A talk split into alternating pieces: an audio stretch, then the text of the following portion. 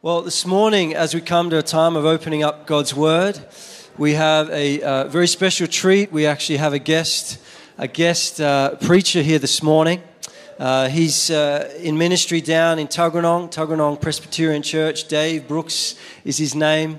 I know that he's really connected well with Andrew and Ali, which I think he'll share a little bit about as he, as he brings the word today. But in the opportunity and the privilege I've had to connect with him a little bit of late, uh, just found him to be just a Jesus loving, godly, gracious, uh, genuine man. And uh, so it's our, our privilege to welcome him this morning. Can we do that together? Dave Brookes, everyone.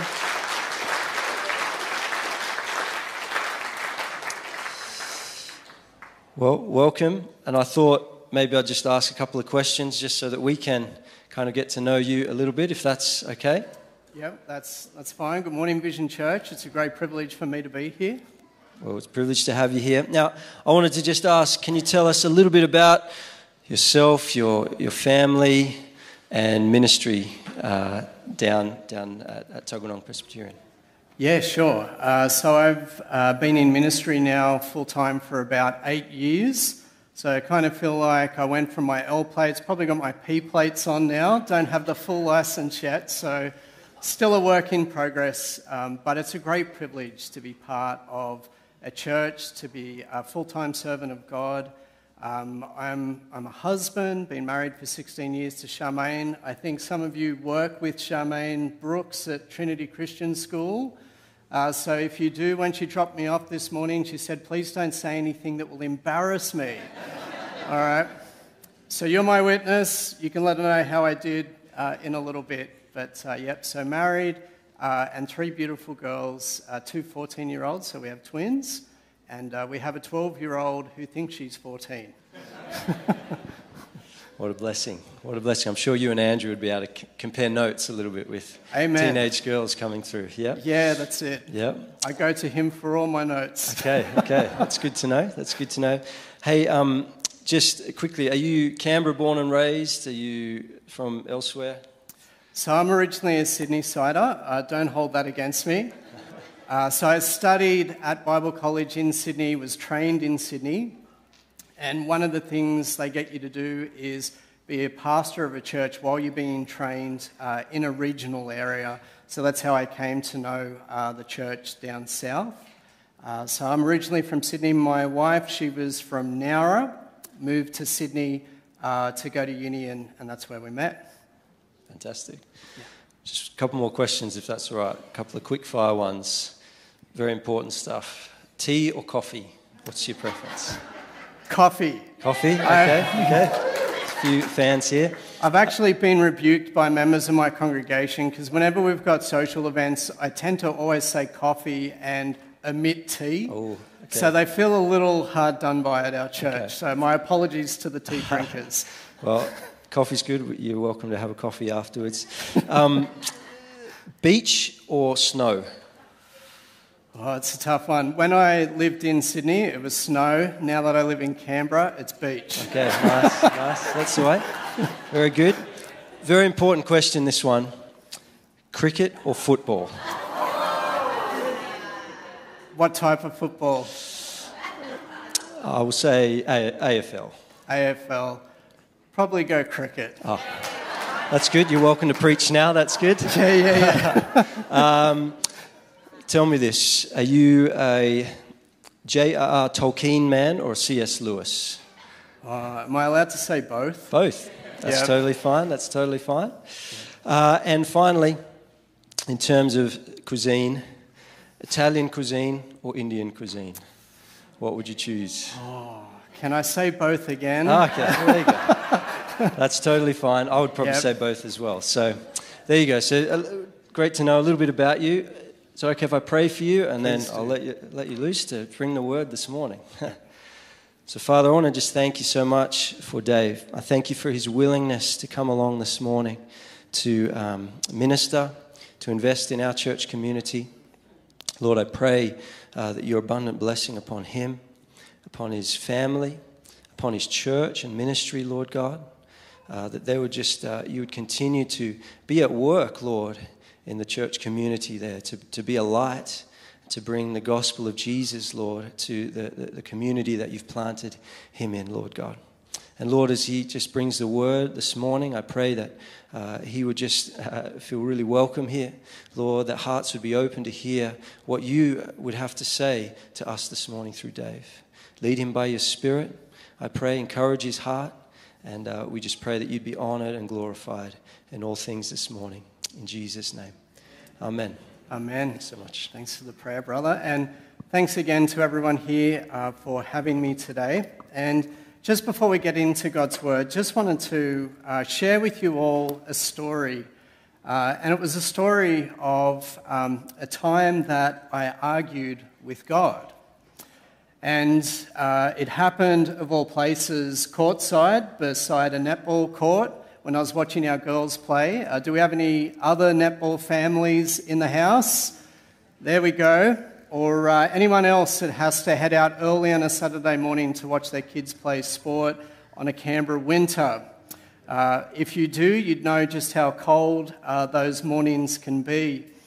And this happens uh, on this day, morning like this. Uh, they're courtside watching our girls play, and I noticed uh, as, as I was that there was another guy sort of standing midway down the court, also watching the game uh, by himself. And the moment I, he just sort of caught my attention in my gaze, I felt this really uh, strong conviction by the Holy Spirit to go up and talk to him. And now I confess uh, that even though I felt that conviction, I paused for a moment and thought, and then I foolishly said no. Ever said no to the Holy Spirit? Uh, I, don't remember, I don't recommend you do. I'm pretty sure it's sinful. Uh, but I confess to my brothers and sisters that this is what I sinfully did that morning. I said no to God because not only was it a cold morning and I'd already managed to like bags the sunny spot and was already warm. Uh, it was also my day off, and I just felt God in my sin. I felt I've been talking to people uh, six days this week already as part of my role. So please, just give me this one day, this one morning off. But the Holy Spirit just kept saying to me the same thing. I want you to go and talk to Him. And by this point, uh, I was feeling pretty uh, convicted, quite disobedient, and sinful, and so I did. I went up, I, I literally sort of dragged my feet as I went and talked to him uh, like this. And uh, even though he looked a little mysterious because he was wearing a hood there and he was sort of standing by himself, when I struck up a conversation, he did seem pleasant enough. And uh, after we'd been talking a little while, he asked that uh, timeless question what do I do for a living? And it's, you know, it's a curious question when you're in ministry, amen, when people ask that. And I said to him, Well, uh, I'm actually a pastor. And that was when, without even flinching, that he said, Me too. it's the only time I think I've ever had that back, other than maybe at a Christian conference. And I was like, No way, get out of town. Like, which church? He said, Vision Church. Turns out his name is Andrew Baker. I believe most of you guys have probably met him before. And ever since that moment, uh, he's been a really dear brother in the Lord to me as we catch up regularly. And not just Andrew, but also uh, Ali, Annie, Rachel, uh, Bethany, and Lily as well. Not just to me, but to my family. So, what were the two things that I learnt that morning? Number one, don't argue with the Holy Spirit. Because not only is it sinful to do that, but you just never know what blessings await you when you obey our awesome God. And number two was got to get down to vision at some point, though I do confess I didn't think it would be up front. I thought I'd be in the back row, uh, a little more sort of hidden. But seeing as I'm up here, it is a great privilege, and I'll try not to break anything while I'm here. So, yeah. Well, I've been asked to encourage you all uh, from opening up God's Word, which is why I'm going to uh, do that, opening it up by talking to you about a favourite topic of mine. And chances are it's also a favourite topic of yours because it is one of the very few things in life that we can never have too much of, and that is joy. And joy is a word uh, we tend to throw around a lot, especially in Christian circles. But if you're anything like me, you may not have given it, given it a whole lot of thought. And so here's where we're headed with today's talk. We may have a talk outline up on the screen. If not, I'll step you through it. Um, first of all, we're going to open up the Bible to try and define joy so we can get a better idea of what it is that we're actually dealing with. And then we're going to look at why we need it, why we need to have joy, why it is necessary and not an optional extra when it comes to the Christian faith, which will hopefully chime in quite nicely with uh, Adam's current series on Christian living. Then we'll consider what it has to do uh, with the birth of Jesus, and finally, how to be joy filled particularly how to find joy if we have lost it somewhere along the way. And so, with the help of God's Word and the Holy Spirit, my job is to try and ensure every one of us doesn't just have a better understanding of joy, but to also be joy filled as we leave here. And being a topical sermon, I'm going to do what I like to call go coast to coast. Uh, I'm going to use Bible verses from right across Scripture, but I've chosen uh, for our reading today to read the first half of Luke chapter 2, for it has as much to say about joy as any chapter of the Bible. And so let me read Luke 2 uh, now from the ESV, and then I'll pray as we get into it. So I'll read Luke 2, verses 1 through 21 from the ESV or English Standard Version. And so, Vision Church, uh, hear the word of your awesome God. In those days, a decree went out from Caesar Augustus that all the world should be registered. This was the first registration when Quirinius was governor of Syria. And all went to be registered, each to his own, and jo- own town. And Joseph also went up from Galilee, from the town of Nazareth to Judea, to the city of David, which is called Bethlehem, because he was of the house and lineage of David, to be registered with Mary, his betrothed, who was with child. While they were there, the time came for her to give birth, and she gave birth to her firstborn son, and wrapped him in swaddling cloth, and laid him in a manger, because there was no place for them in the inn. And in the same region, there were shepherds out in the field, keeping watch over their flock by night. And an angel of the Lord appeared to them, and the glory of the Lord shone around them, and they were filled with great fear. And the angel said to them, Fear not, for behold, I bring you good news of great joy. That will be for all the people, for unto you is born this day in the city of David a Saviour who is Christ the Lord. And this will be a sign for you. You will find a baby wrapped in swaddling cloth and lying in a manger. Suddenly there was with the angel a multitude of the heavenly host praising God and saying, Glory to God in the highest, and on earth peace among those with whom he is pleased. When the angels went away from them into heaven, the shepherds said to one another, Let us go over to Bethlehem and see this thing that has happened, which the Lord has made known to us.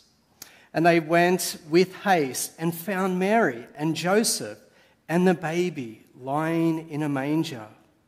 And when they saw it, they made known the saying that had been told them concerning this child, and all who heard it wondered at what the shepherds told them.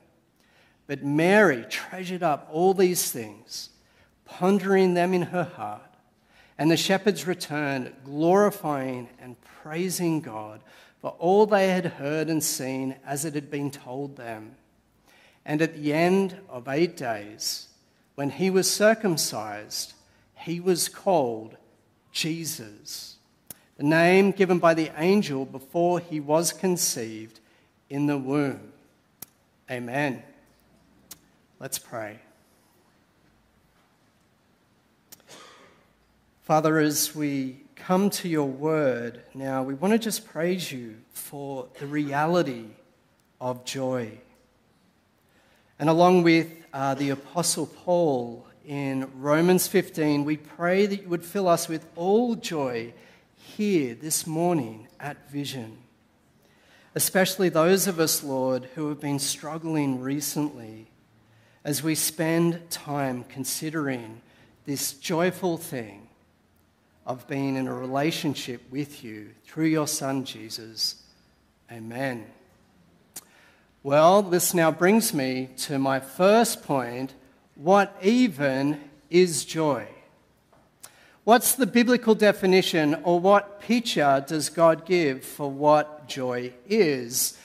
And while joy is that feeling of sheer delight. It is kind of like happiness, but at a much deeper level because it can come from circumstances but isn't dependent on circumstances.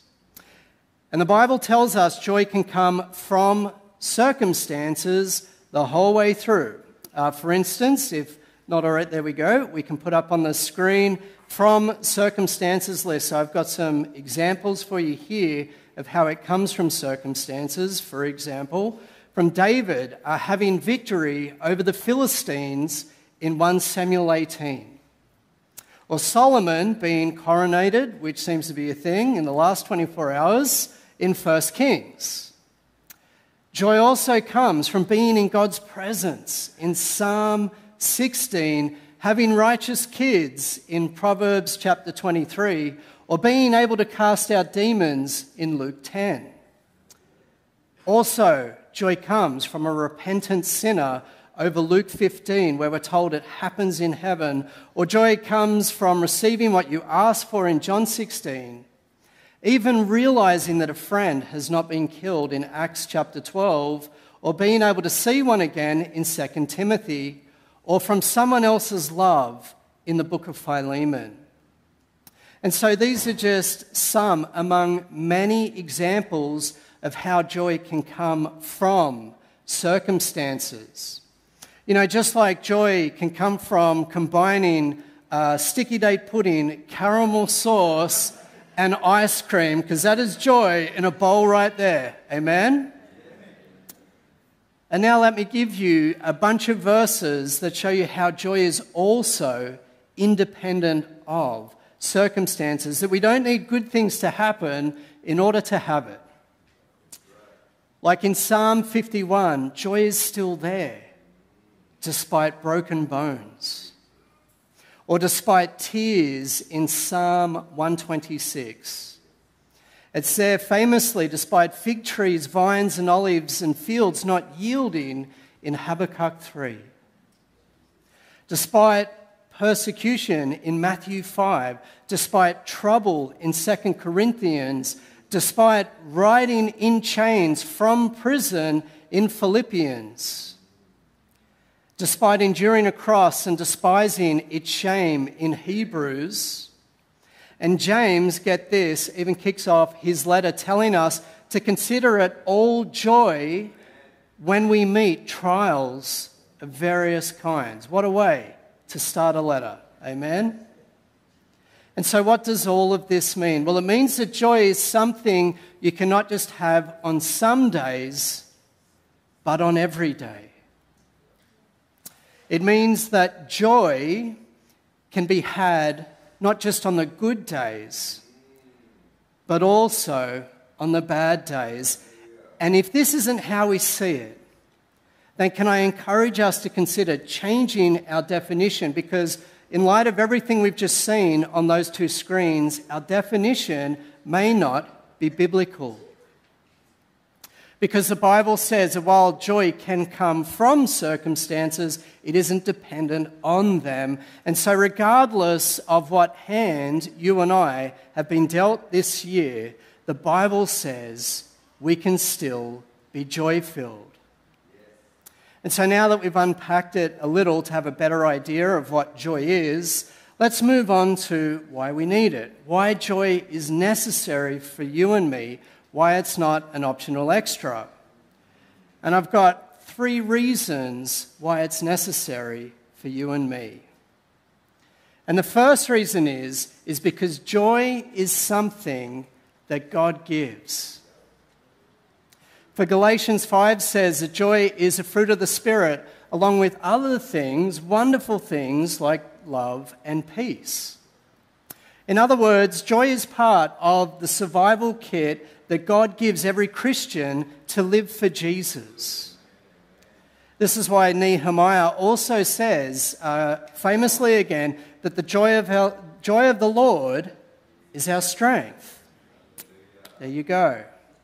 And he says that in chapter 8. And so joy is so much more than just a reason to smile, it is something that God uses to strengthen us with.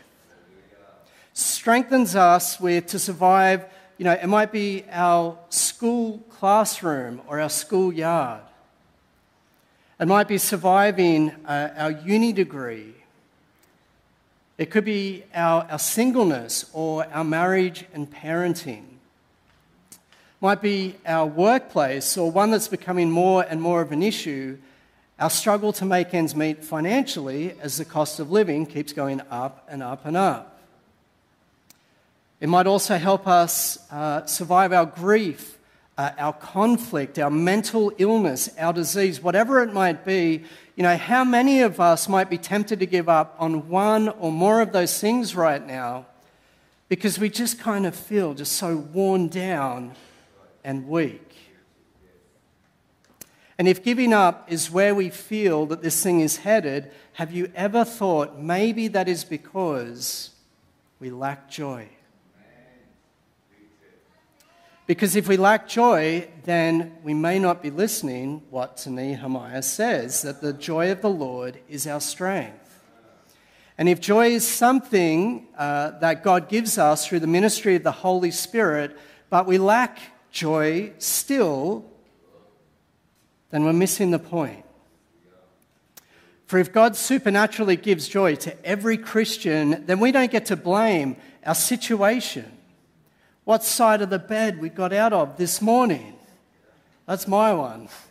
You know, our personality type, how our day has been, our upbringing, or our disposition. Because if we are a follower of Jesus, then none of those things trump the third member of the Trinity and the fruit that he gives.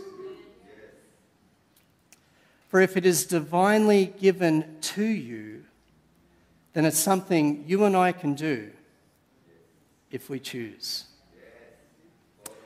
So that's the first reason joy is necessary, and here comes the second. It is something that God commands us to have. For the Bible repeatedly commands us to rejoice. Uh, for instance, like the Apostle Paul commands us in Philippians 4 to rejoice in the Lord always. He says, I'll say it again rejoice.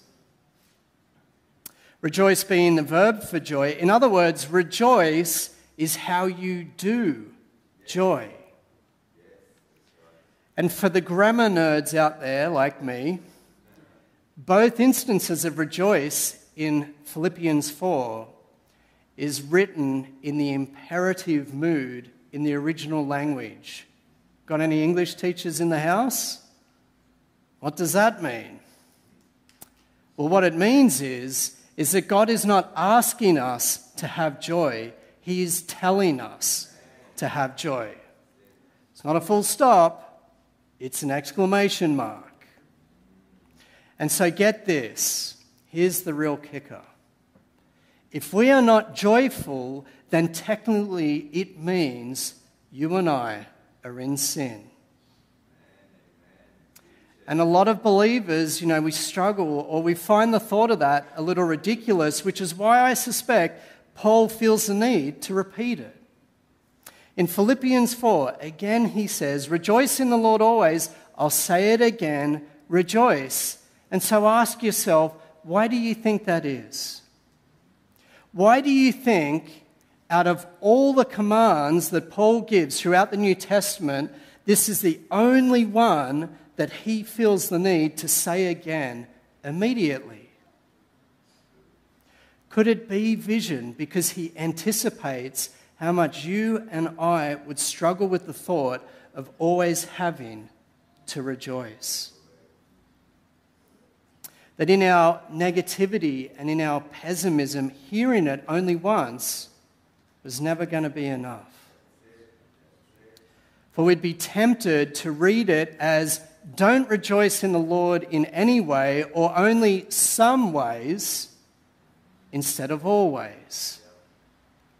But just imagine this, right? Just imagine, hypothetically speaking, if every time we weren't rejoicing, our leaders would roll out church discipline like they would for someone else caught in another sin, let's just say adultery.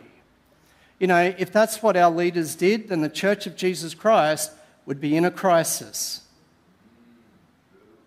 And sometimes those up front in ministry, like me, are the most guilty of not being joy filled.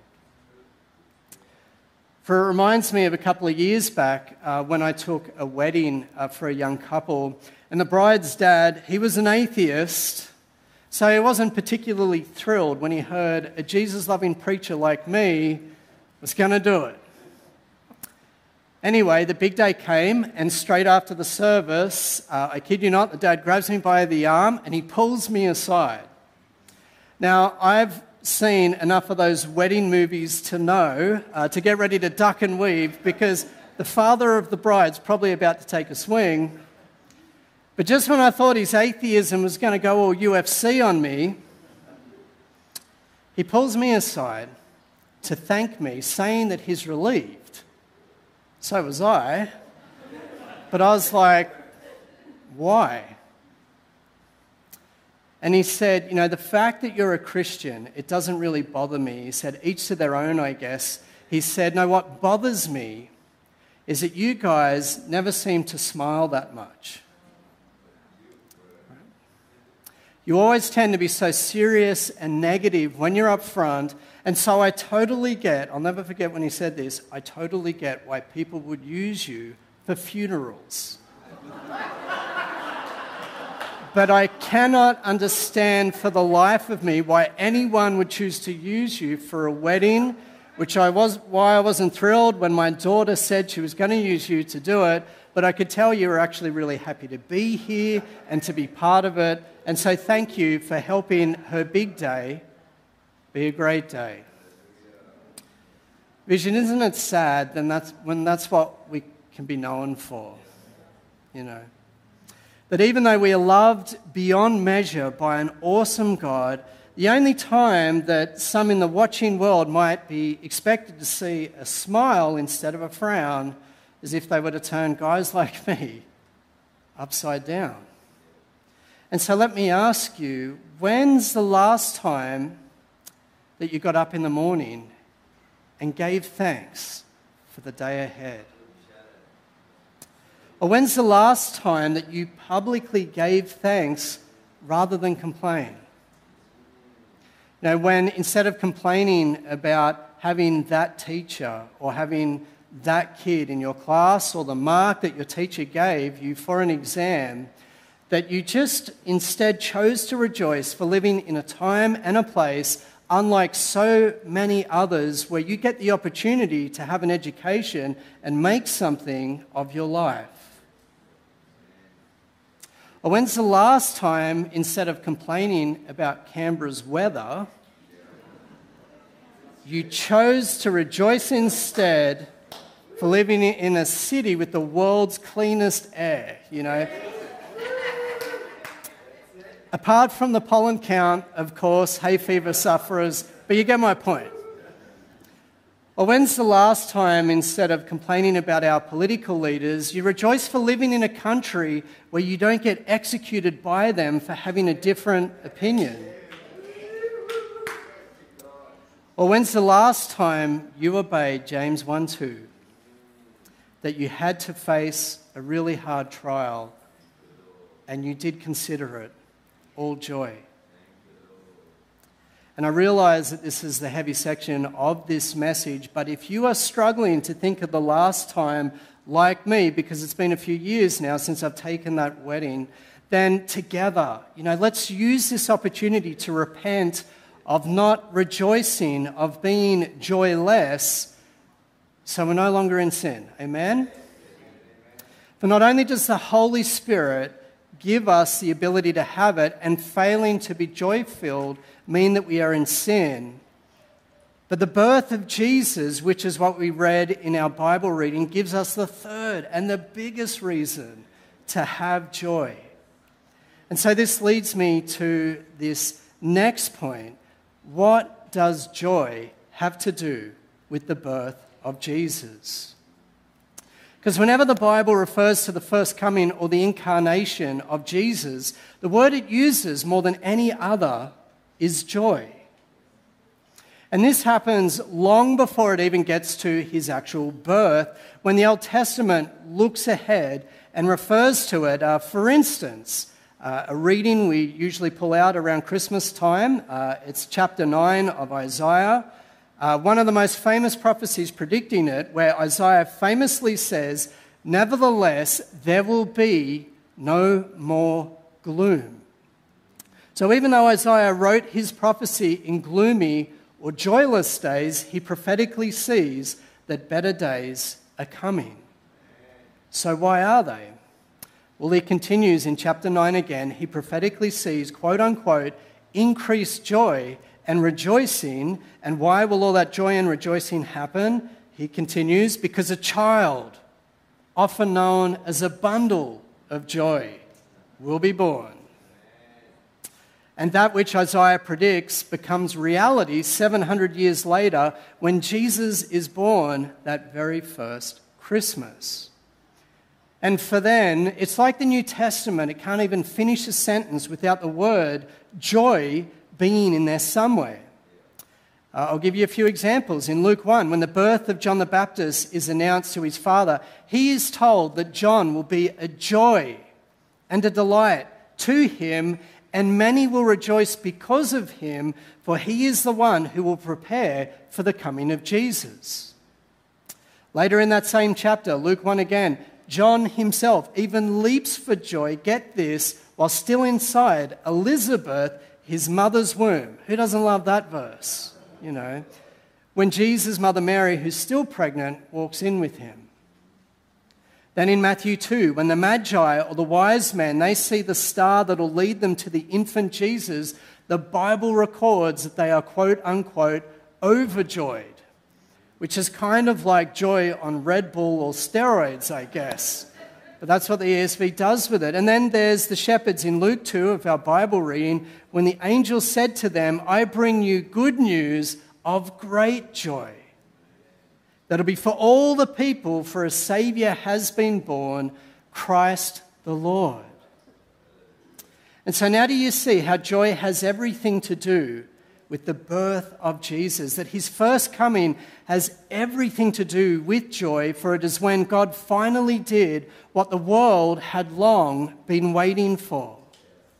When he finally came into the world to be born into poverty, to live a perfect life and die in dishonor, to save us from our sin, our greatest problem, all because vision, that is how much all of you are loved by this God.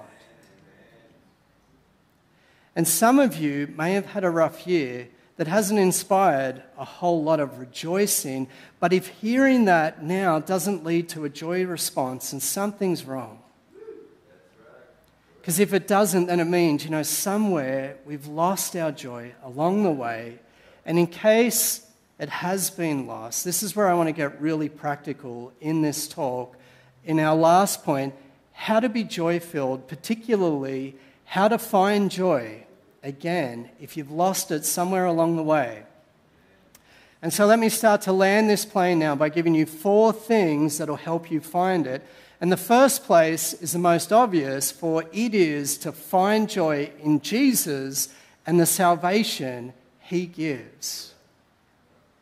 And few books in the Bible will reveal why Jesus helps us with joy when finding it is otherwise difficult more than the book of 1 Peter. For instance, in 1 Peter 1, verses 6 through 9, the apostle is writing to a bunch of people who have had to suffer grief in all kinds of trials. And even though these people are suffering for all kinds of reasons, this is what he says to them In all this, you greatly rejoice. Probably not the first line I would have wrote. And as he continues, he not only says it again, but he even takes it to a whole nother level where they become so joy filled. Peter writes, it becomes their joy inexpressible and glorious. Have you ever been hit with a wave of joy that was just so intense you are unable to express it? You know, for me, uh, one instance would have been hearing that my young niece was finally in remission, or when uh, I got down on one knee and the beautiful woman who is now my wife, she actually said yes. I mean, who would have guessed, amen? If you're a betting man, you probably would have gone the other way. So, have you ever had, you know, one of those moments uh, in life where you know, your joy, it just becomes so intense that even though your mouth is open, just no sound, no noise comes out. And so you just sort of cover it with your hands. And so let me bring it back to 1 Peter because how is reaching that level of joy even possible in the context of suffering? In the context of suffering, all kinds of trials well, the Apostle Peter makes it clear in chapter 1 there. He says, It is reached through believing in Jesus and the salvation he gives. So, if ever any of us attempted to think, I can't rejoice in this season because the suffering and the grief from my trial is too big, then Peter begs to differ. Because the biggest grief in life is not knowing Jesus. Which is why believing in Him to receive the salvation He gives helps you be joy filled in any season, in anything, because being changed or saved by Him changes everything. Even horrible realities like death. Which is why Jesus is the first place we should always go to find joy in, and the second is also because of Him for it is to find joy in your future. And the reason I mention your future is because this is where the Bible keeps telling us where to find it. It keeps saying the way that we still have joy when life is hard as the present is by looking up further ahead. And so let me give you a couple of verses to show you this, uh, in addition to the example that we just heard from in 1 Peter. For instance, in Matthew 5, Jesus tells us to rejoice and be glad when we are, get this, insulted, persecuted, and falsely accused. And why? Because of our future. He says, rejoice even, even when those things are happening, because great is your reward in heaven. Or elsewhere in Luke 10, when Jesus' disciples return with joy because the demons submit to them, Jesus says, Don't rejoice, even because of that, even because of what is happening in the present, even because evil spirits submit to you, but rejoice again because your names are written in heaven. In other words, even though my power is enabling you to do uh, some very cool things in the present, Still don't rejoice because of that, even that, but rejoice because of your future. And we even see finding joy from the future from Jesus himself, uh, famously in Hebrews 12, where we read this verse For the joy set before him, he endured the cross, scorning its shame, and sat down at the right hand of the throne of God. And so, what was the joy set before him? There's different answers on this, but I would submit to you it wasn't the cross. Which is why he got down on his knees, prayed for it to be taken away by God and sweated out blood, uh, drops of blood the night before. Now, I'd submit that the joy set before him wasn't enduring the cross, it was the future beyond. As that verse says, it was the fact that he would rise again, sit down at the right hand of God in his throne room.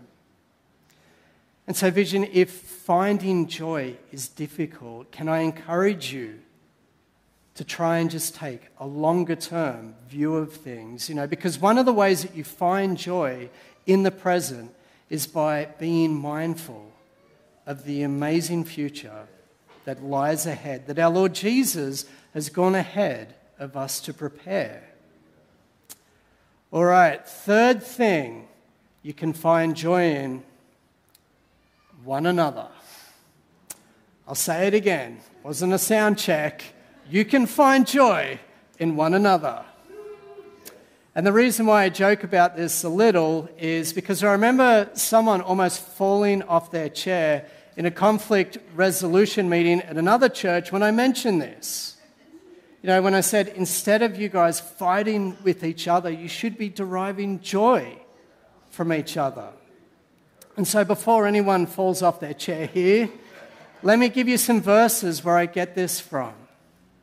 For example, in 1 Thessalonians 2, Paul says, for what is our hope, our joy, or the crown in which we will glory in the presence of our Lord Jesus when he comes? Is it not you? Indeed, you are our glory and joy. And in case the Thessalonians were about to fall off their chairs, in chapter 3, verse 9, Paul says it again. There he says, how can we thank God enough for you in return for all the joy we have in the presence of our God because of you? And I've got more verses, but let me give you just one more from 2 John 1. It has given me great joy to find some of your children walking in the truth just as the Father commanded us. And so, vision, if you are looking for things to find joy in, consider the search over. Because those things are quite literally sitting all around you right now. And so, when's the last time that you just pause and just look at all these faces here and you thought the same thing as the Apostle Paul and John did that these people are your joy. For like them, it gives you great joy to see them still walking in the truth. That even though many of them are young, it gives you older ones so much joy to still see them walking the narrow path, unlike so many others their age that tend to drift off to the broad one that leads to destruction. Or even though some of them here are old like me, it gives the younger ones, it's subjective, right? I get it.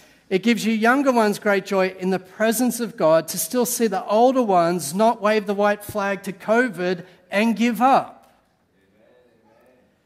Because they are determined to finish the race that is set before them, not just for their own benefit, but so that to you younger ones, they can be a good example. And so, if you are struggling to find joy, church, find it in one another, just like Paul and John did. And this brings me to the fourth and final joy finding thing singing.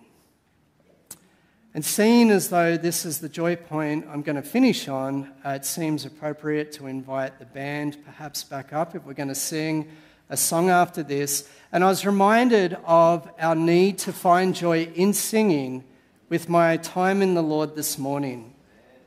For I read Psalm 100. It's a great psalm, a famous psalm. It's a psalm for giving grateful praise. And in verses 1 and 2 of Psalm 100, it says, Shout for joy to the Lord, all the earth. Worship the Lord with gladness. Come before him with joyful songs. So when you sing to the Lord vision, don't just sing, period. Sing joyfully. And in a minute, after I pray, the band is going to enable us to do just that. Enable us to come before the Lord in joyful song.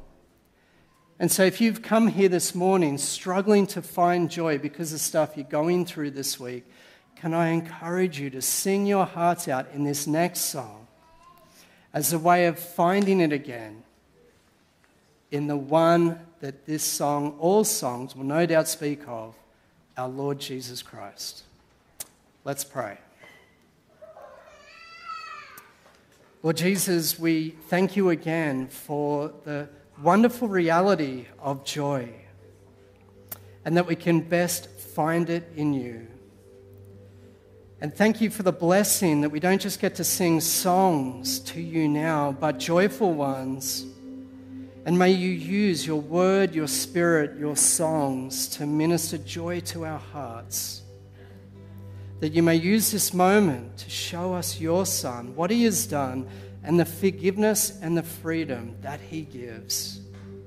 And those the Son has set free are free indeed, and of course, to be joy filled.